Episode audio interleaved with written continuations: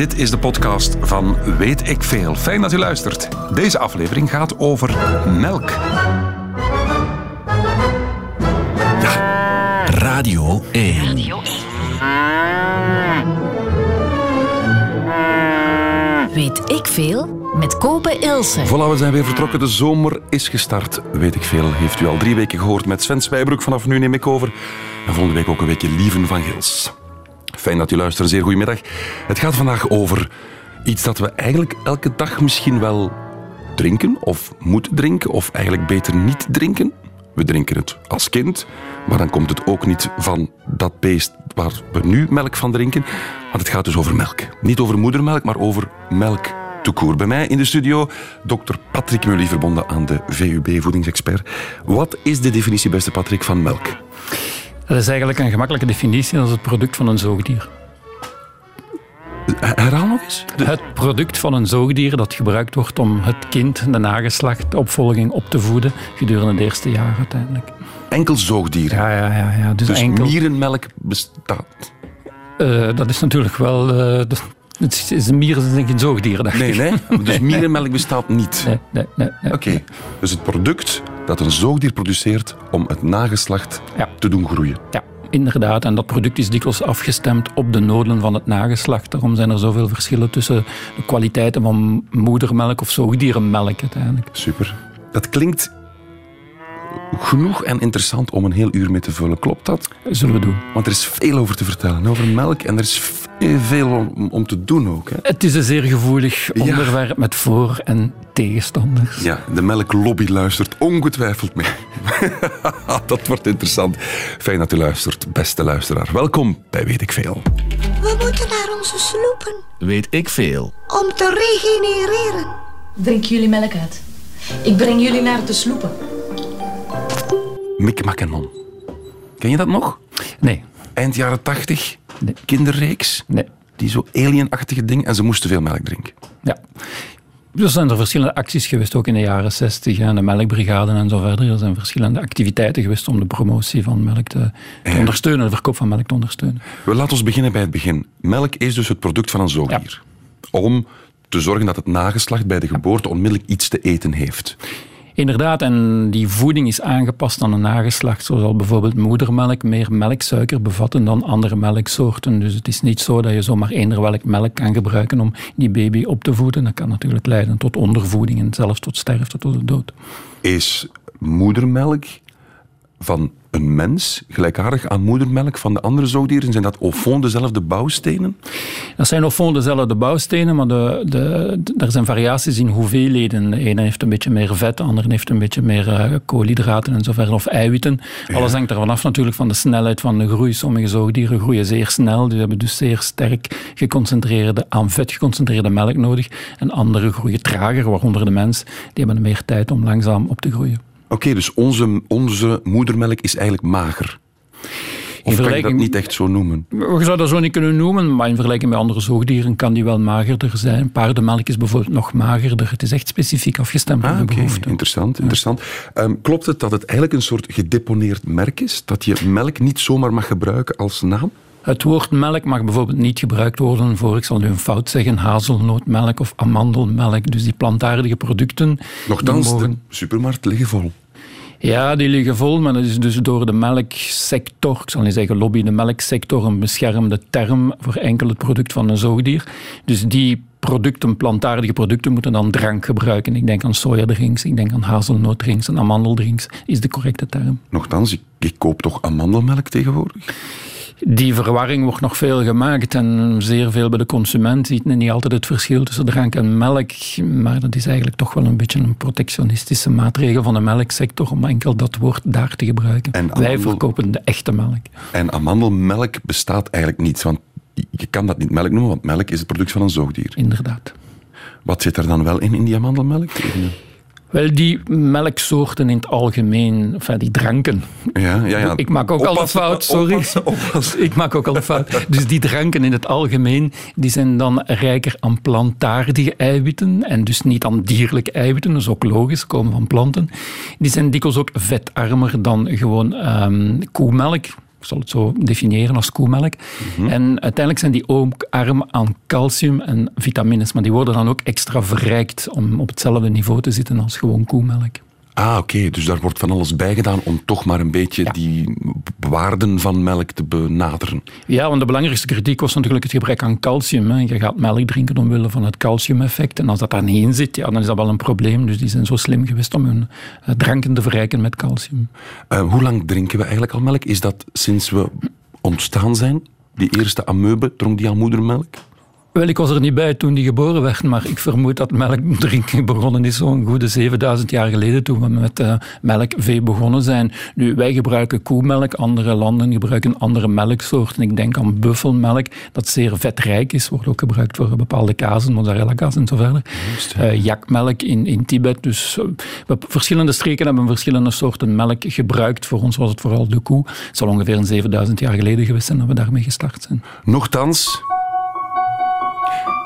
beste Patrick, klopt het dat, en ik lees het maar in mijn dossier hier, 80% van de wereldbevolking eigenlijk lactose-intolerant is. Dus acht mensen op de tien kunnen dat eigenlijk niet goed aan. Ja. Klopt dat echt? Wel, het is een zeer eigenaardig verhaal in die zin dat iemand die bij ons geen melk verdraagt, wordt aanzien als een uitzondering, terwijl dat, eigenlijk op wereldniveau de normaliteit is. De meeste mensen op de wereld verdragen gewoon geen melk, krijgen diarree, een opgeblazen gevoel van melk, omwille van het feit dat ze lactose, die melksuiker, niet kunnen splitsen in, in één molecule glucose en één molecule eh, galactose. Met andere woorden blijft dat een grote molecule aanwezig in de darmen, die sleurt water mee naar buiten en dat is natuurlijk diarree. Maar hoe komen we aan 80%? Zijn dat dan groepen? Ik zeg zo maar iets. De Indiërs, de Afrikanen, om, om te veralgemenen even.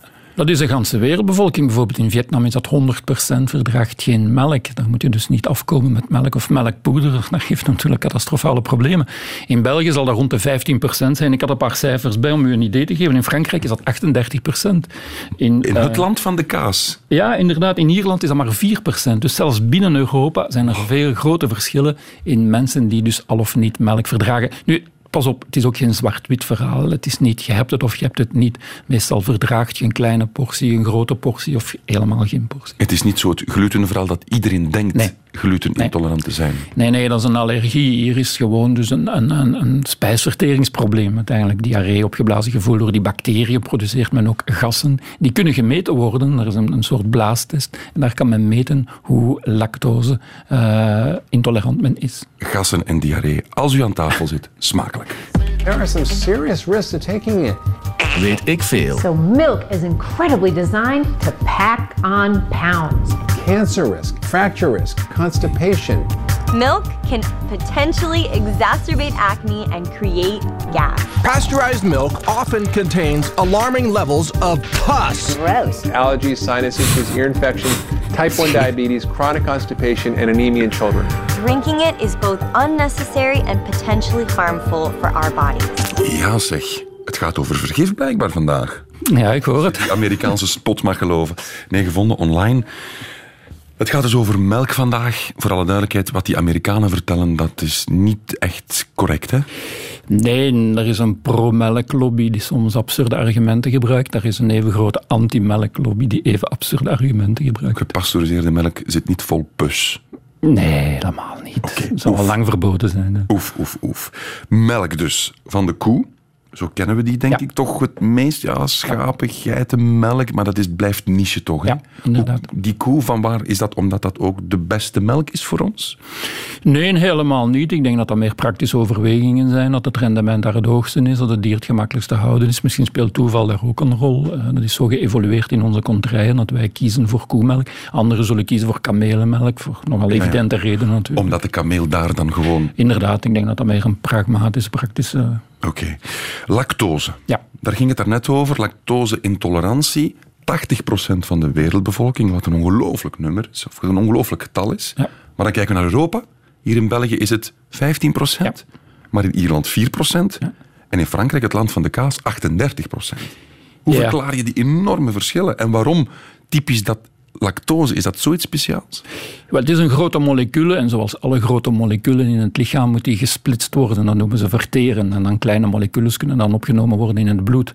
En als dat niet gesplitst wordt, dan blijft dat natuurlijk aanwezig in de darmen en dan kan dat problemen geven. In dit geval diarree, opgeblazen gevoel.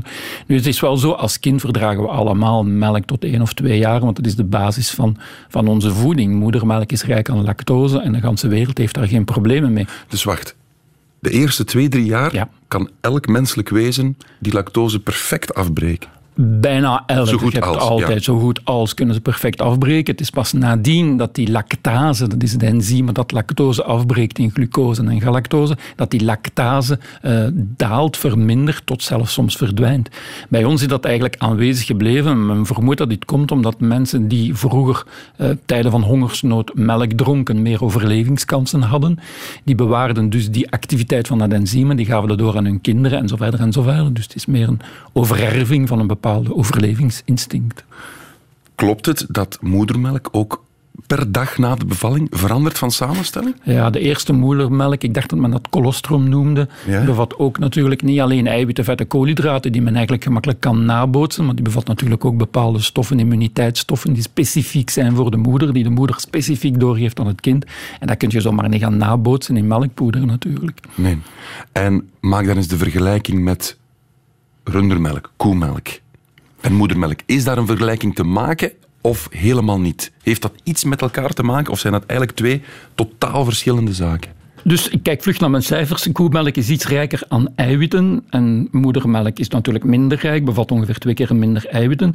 Eh, koemelk is, bevat ongeveer evenveel vetten. Melksuiker, moedermelk eh, bevat meer eh, melksuiker dan koemelk. Dus je hebt toch wel onderlinge verschillen die eigenlijk voor een volwassen persoon weinig gaan uitmaken, maar voor een kind, ja, een overdosis aan bijvoorbeeld eiwitten kan al schadelijk zijn voor de nieren. En veel kinderen overleden dan ook die geen borstvoeding kregen. Die kregen dan moeder, koemelk of verdunde koemelk. En zelfs dat was dan nog te rijk aan eiwitten. Dat gaf natuurlijk wel problemen. Is het dan ook de, het ultieme argument in het eh, borstvoedingsdebat? Ik heb nooit borstvoeding gekregen. Ik ben een man van 1,92 meter en ik heb een goede gezondheid. Ik ben niet allergisch. Nochtans, als ik sommige mensen hoor, zeggen die oei, oei, oei, oei. Wie geen borstvoeding geeft, stelt die kleine ongelooflijk bloot aan allergieën en wat is het nog allemaal.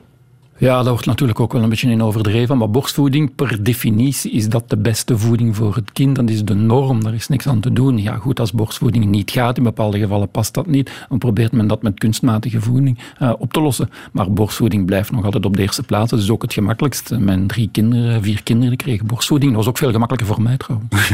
Zo heeft de natuur het ook gewoon bedoeld. Dat een kind borstvoeding krijgt. Of met moedermelk krijgt. Ja, want die samenstelling is ideaal perfect aangepast aan wat het kind nodig heeft. En je gaat ook moeilijk overdoseren. Dus met melkpoeder is het gemakkelijk van een schepje meer te gaan doen. En dan ziet men toch op termijn ontwikkelen van overgewicht, obesitas. Een paar gram te veel kan al veel calorieën betekenen voor dat kind. En de productie van moedermelk is perfect geregeld. De hoeveelheid. Die hoeveelheid en die concentratie, alles is perfect geregeld op het kind. Oké, dan zijn we bij de vraag. Patrick, het moest ervan komen. We hebben daarnet al dat Amerikaans spotje gehoord.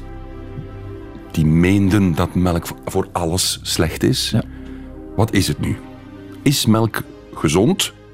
Dat glaasje melk elke dag? Of niet?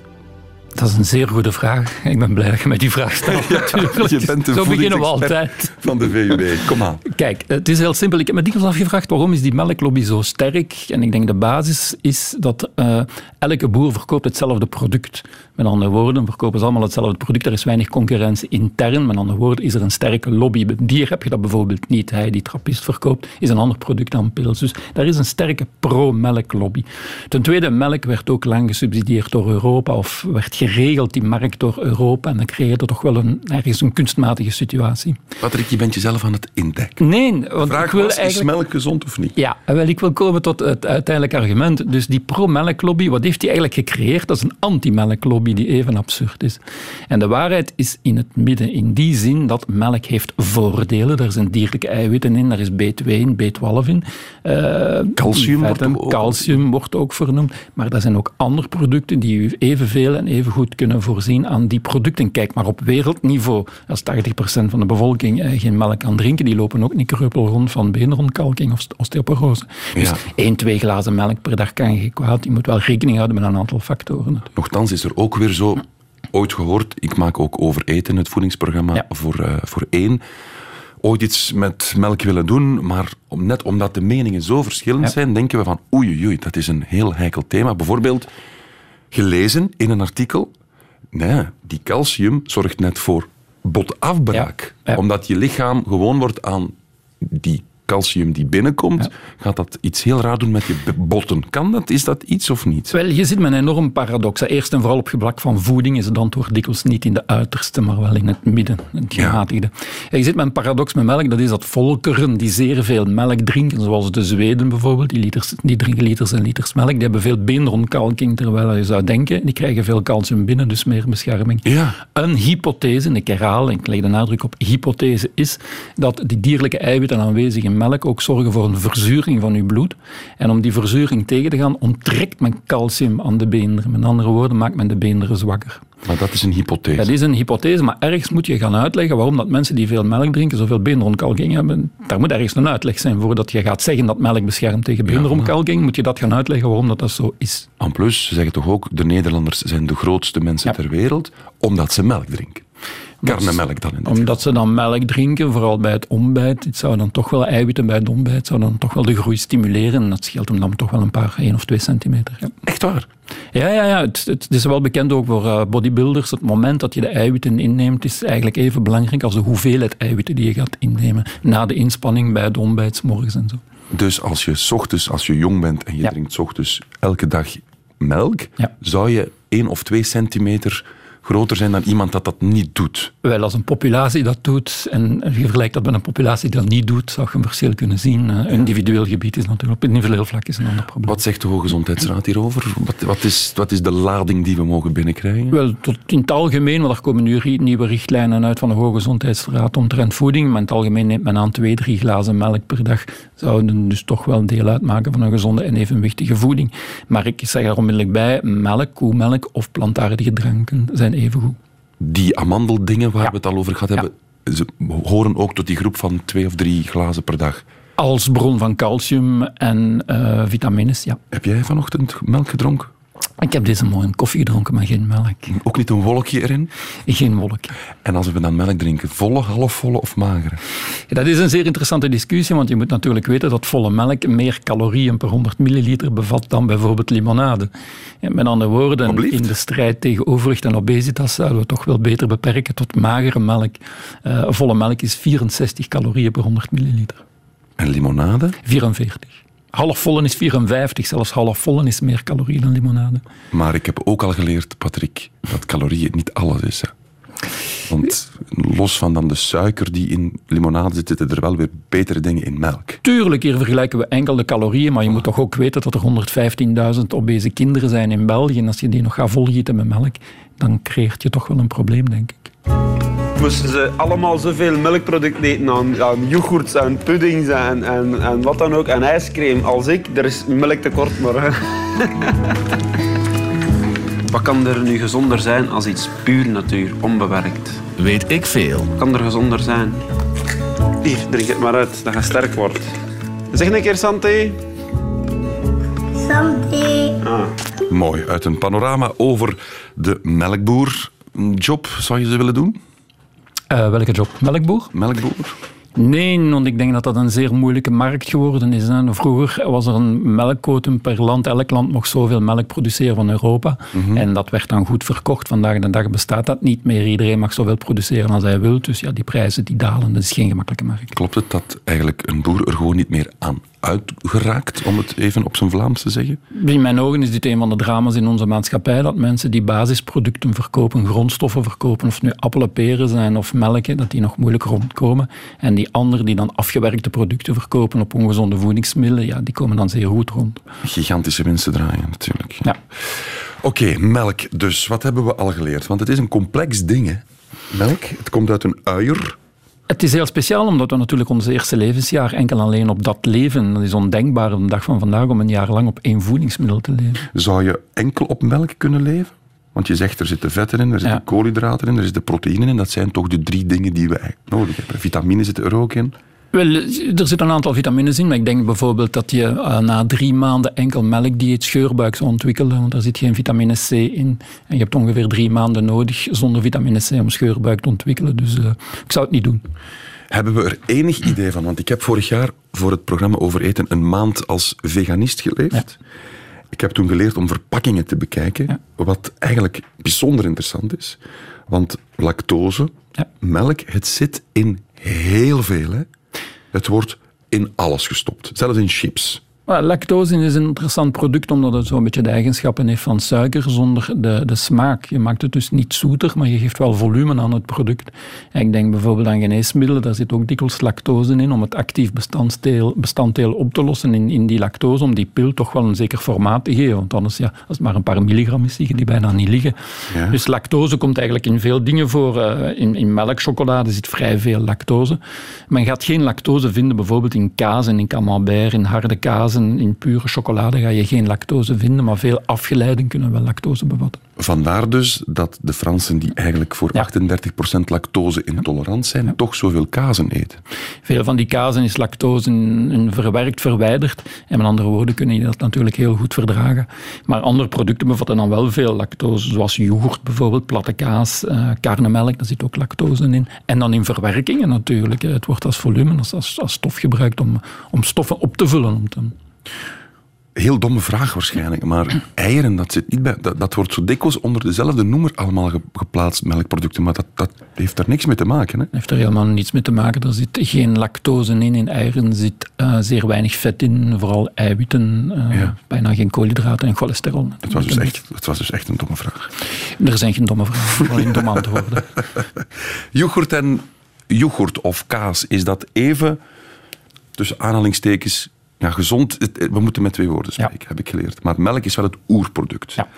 Zijn yoghurt of kaas afgeleiden daarvan, hebben die nog altijd dezelfde goede bestanddelen dan melk op zich? Of zijn dat au fond heel andere producten geworden? Het zijn afgeleiden, het hoort tot dezelfde familie. Voor mij zijn dat andere producten, omdat de samenstelling toch wel zeer verschillend is. En kazen die zijn dan wel rijker aan calcium, want je gaat natuurlijk concentreren, melk concentreren in kaasvorm.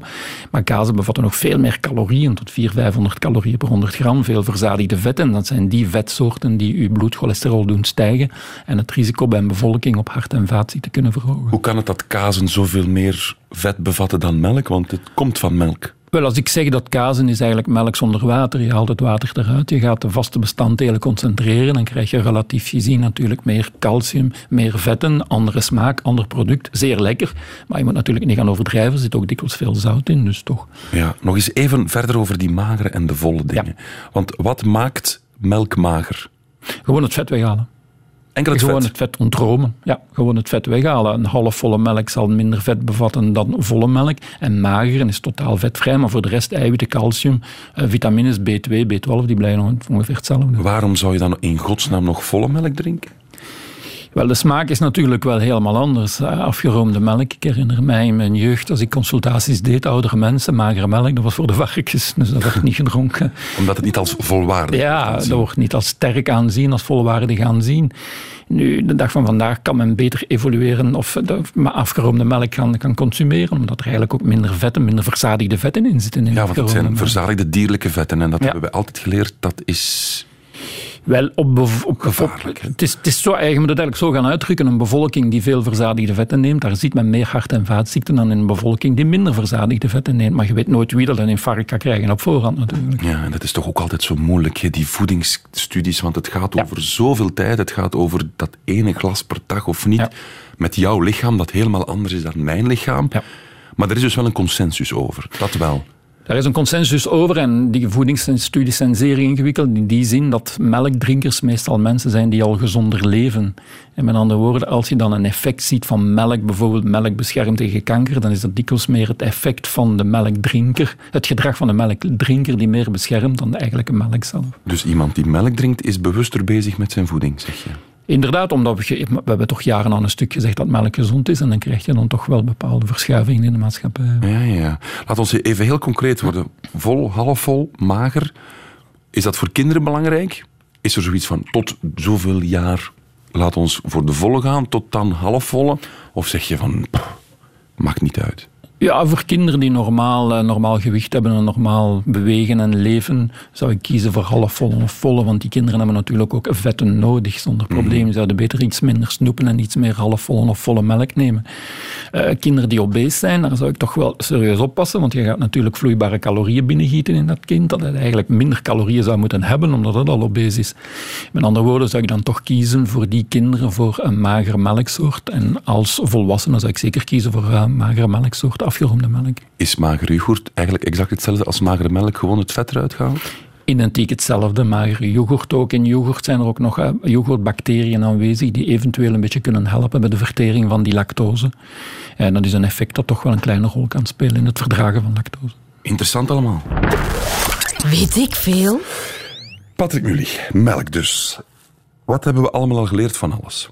Het is een zeer interessant goedje. Er zit van alles in. Er wordt veel over gesproken. Er is een lobby voor, er is een lobby tegen. Wat nooit goed is, hè, want de waarheid ligt altijd zeker bij voeding, dat weet jij denk ik ook wel. Het ligt altijd wel ergens in het midden.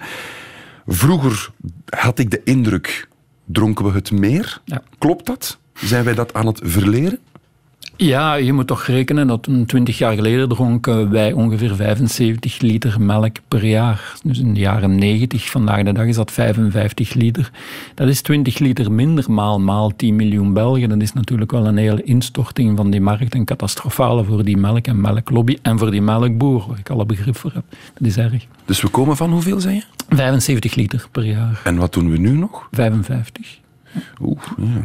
Pas op, het is toch nog wel veel, hè? Of niet 55 jaar? Kan Wel, dat is dan melk, maar ook verwerkte melk waarschijnlijk. Dus ook room melk, afgeleide melkproducten, yoghurt en zo verder en zo verder.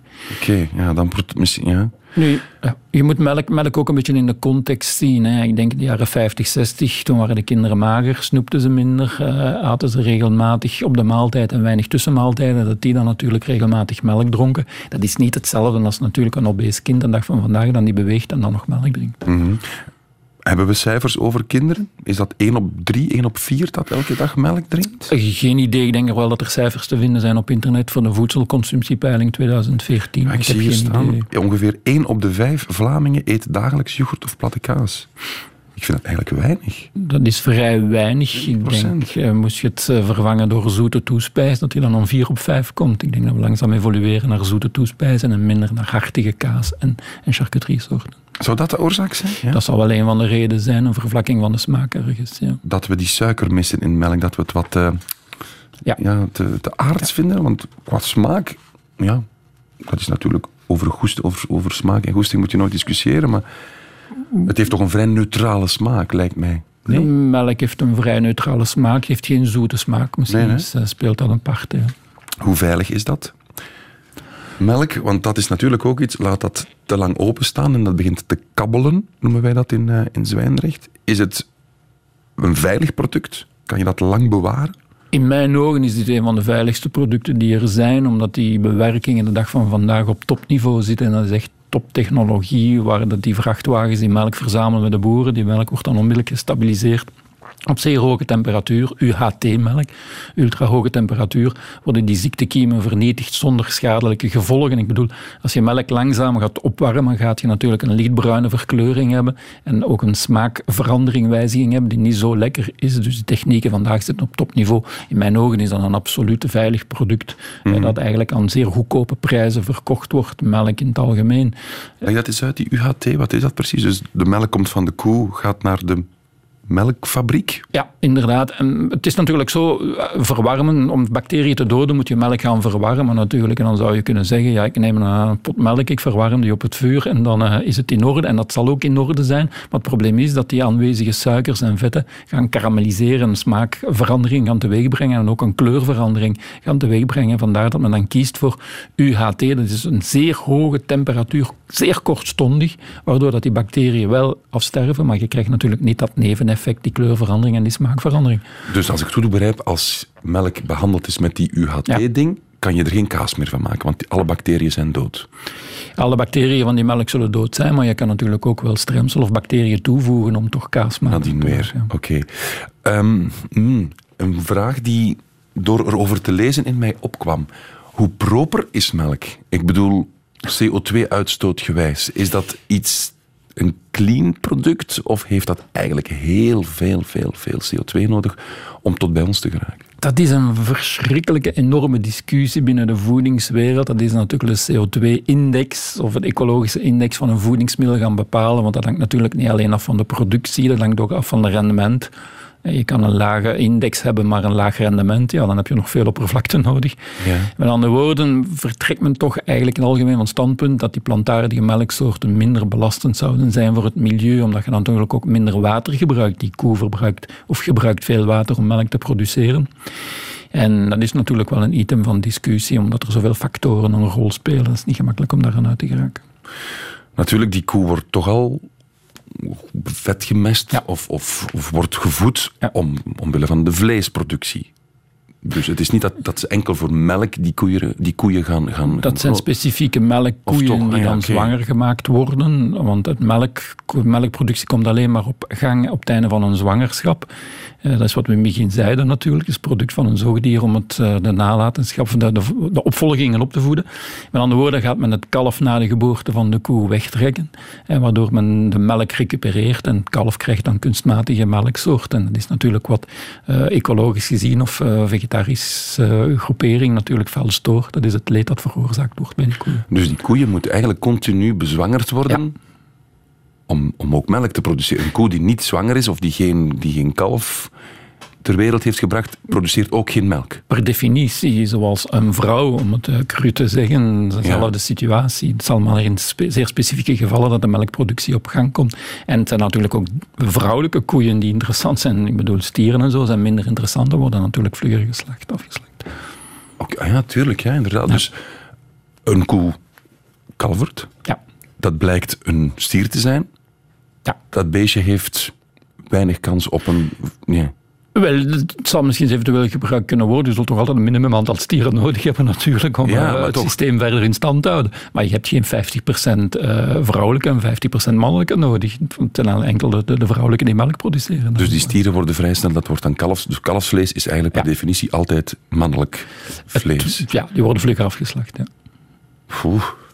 En die koeien worden dus continu bezwangerd. Om de melkproductie in stand te houden natuurlijk. En die produ- productie is fenomenaal. Met de jaren is die door genetische, eh, ik zal niet zeggen manipulaties, maar selecties zo, eh, zo eh, gedaan geweest dat men koeien heeft met een enorme grote productie. Hoeveel liter produceert een koe? Dat kan u beter vragen aan een melkboer. Dat gaan we, we gaan eens bellen. We gaan eens bellen. In de Europese wijk in Brussel hebben melkboeren uit heel Europa actie gevoerd. Weet ik veel. En dat ging, zoals wel vaker, met enige smurrie gepaard. Bij wijze van protest hebben de boeren deze keer kilo's melkpoeder uitgestort tegen de gevel van het Justus Lipsius gebouw. Daar waren de ministers van Landbouw bijeen om de melkproductie te bespreken. Hun actie zette hun vraag kracht bij om geen melkpoeder uit de Europese voorraden op de markt te brengen, omdat de landbouwers bang zijn dat de prijzen daardoor opnieuw zullen dalen. Ja, we gaan een paar eh, vragen van de luisteraar voor, eh, voorleggen. Die kunnen altijd komen, naam- eh, namelijk... Beste Patrick Mully, voedingsdeskundige van de VUB. Het gaat over melk vandaag. En een vraag komt binnen. Wat kan meneer Mully zeggen over lactosevrije melk? Lutgard Cornelis vraagt zich dat af. Wel, het voordeel van lactosevrije melk is natuurlijk dat die 15% in België die diarree krijgt van lactose, die kunnen natuurlijk ook melk gaan gebruiken. Die melk is even rijk aan calcium, aan eh, dierlijke eiwitten, dus qua samenstelling blijft dan ongeveer hetzelfde. Enkele lactose is eruit. Maar als iets geen lactose bevat, kan je het dan nog melk noemen eigenlijk? Dat is een interessante vraag. Uiteindelijk is dat dan een gewijzigd product en zou je kunnen vragen of... eh, ik denk dat vooral het vetgehalte wettelijk bepaald is, hoeveel het mel- vet, eh, melkvet mag bepalen. Ah, Oké. Nog een vraag van eh, Mark. Is er, een, oei, is er een link tussen melk en kanker? Dat is een heel interessante vraag in die zin dat de studies in alle richtingen uitgaan. Sommige studies tonen aan dat melk beschermt tegen darmkanker, omwille van aanwezige calcium, dat dat toch een effect hebben op de darm. En andere studies tonen aan een verhoging van prostaatkanker. Dus dat is eh, wetenschappelijk gezien toch wel een eh, hot item en delicaat natuurlijk. Wacht, dus er- het zou goed zijn Ja. tegen om darmkanker te voorkomen, Ja. maar het zou ondertussen ook prostaatkanker verhogen. Nu, risico verhogen. Ja, dat zijn allemaal waarnemingsstudies in die zin dat er veel fouten gemaakt worden en dat het gedrag van de drinker ook een rol zal spelen natuurlijk. En het is niet gemakkelijk om het effect van één voedingsmiddel te gaan isoleren van een heel gedrag. Waldo vraagt zich nog af, ik drink één liter melk per dag, kan dat kwaad? Dat kan zeker geen kwaad. En als, ik, als hij zich daar goed mee voelt en zijn gewicht is gezond en zo verder en zo verder, is daar geen enkel probleem natuurlijk. Met volle melk krijg je wel een pak verzadigde vetten binnen en die kunnen dan op termijn eventueel toch wel leiden tot uh, hart- en vaatziekten. En nog een korte vraag. Ja, goede vraag. Wat met karnemelk? Karnemelk is mager, dus per definitie zal karnemelk ongeveer de samenstelling hebben van mager afgeroomde melk. Wat is karnemelk precies? Dat is ook een zeer goede vraag die we de melkboeren gaan stellen straks als we gaan bellen. Maar dat is toch een afgeleide van, maar wat er precies... Botermelk noemt dat toch ook? Hè? Ja, ja, dat is een afgeleide. Ik denk dat dat het product dat overblijft na het uh, ontromen, dus het verwijderen ah, okay. van vet. Goed, het is uh, een traditie. Elke dag doen we ook een quiz. Aan het einde van Weet ik Veel heb ik goed geluisterd naar Patrick Mully of niet. Vraag 1. Vraag nummer 1. Hoeveel Belgen zijn intolerant, verdragen geen lactose? 15 procent, dacht ik. Hè? Gewonnen. Heel goed. Uh, wat bevat meeste calorieën? Een glas volle melk of een glas limonade? Volle melk was 66, limonade 46, zoiets? Ja. Klopt. Boom. Tweede 2 op 2. punt. Amai, het gaat goed. bevat boter lactose? Oei, daar zijn we daar. Uh, ik ga gokken, ja. Uh, nee. Mocht ook toch iets moeilijker zijn. Nog een vraag? Wat is de vetste melk, paardenmelk of moedermelk? De vetste? Yep. Moeder, want paarden was heel maak. Inderdaad. Hopla, en nog een laatste. En een laatste, bescherm, beschermt melk tegen beenrondkalking of osteoporose? Nee, klopt hè? Of ja, wel? Nee, dat is een groot vraagteken. Patrick, dankjewel. Radio 1. Weet ik veel? Dit is het einde van deze podcast van Weet ik Veel. Weet ik Veel is trouwens een programma van Radio 1. Op radio1.be vindt u nog veel meer. Ontdek nog meer podcasts van Radio 1 in onze app of op radio1.be. Radio 1. Altijd benieuwd.